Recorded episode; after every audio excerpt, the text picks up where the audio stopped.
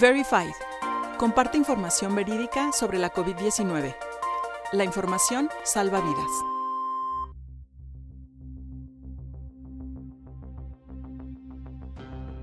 ¿Qué diferencia tiene la desinformación de las mentiras? Parte 1. En la cápsula pasada hablé sobre las características del uso político de la mentira. A partir de sus elementos podemos comprender el papel que ha jugado la falsedad en los distintos gobiernos. Sin embargo, en este episodio también manifesté la pregunta, ¿qué diferencia tiene la mentira de la desinformación?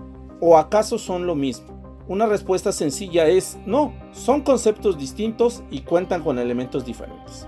Por ello, en este episodio propongo hablar de las 7 características que le dan identidad a la desinformación frente a la mentira.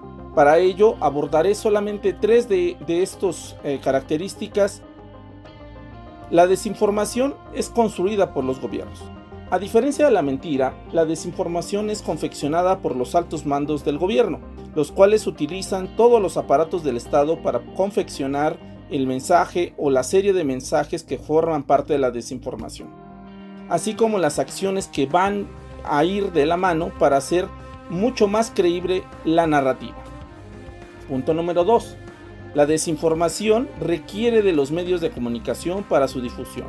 La desinformación para que logre su objetivo no solo debe ser realizada bajo la conducción de los altos mandos del gobierno, sino que también una vez que está creada requiere de los medios de comunicación, principalmente los medios de comunicación colectivos masivos, para su difusión. En este punto, el gobierno construye la comunicación institucional que hace pasar como verdadera y los medios de comunicación simplemente la retoman para difundir los pormenores sobre el suceso.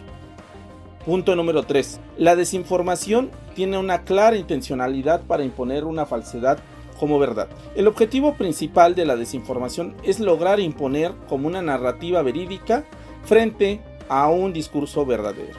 Les envío un fuerte saludo y nos vemos la siguiente semana para hablar sobre los otros cuatro puntos que le dan característica a la desinformación.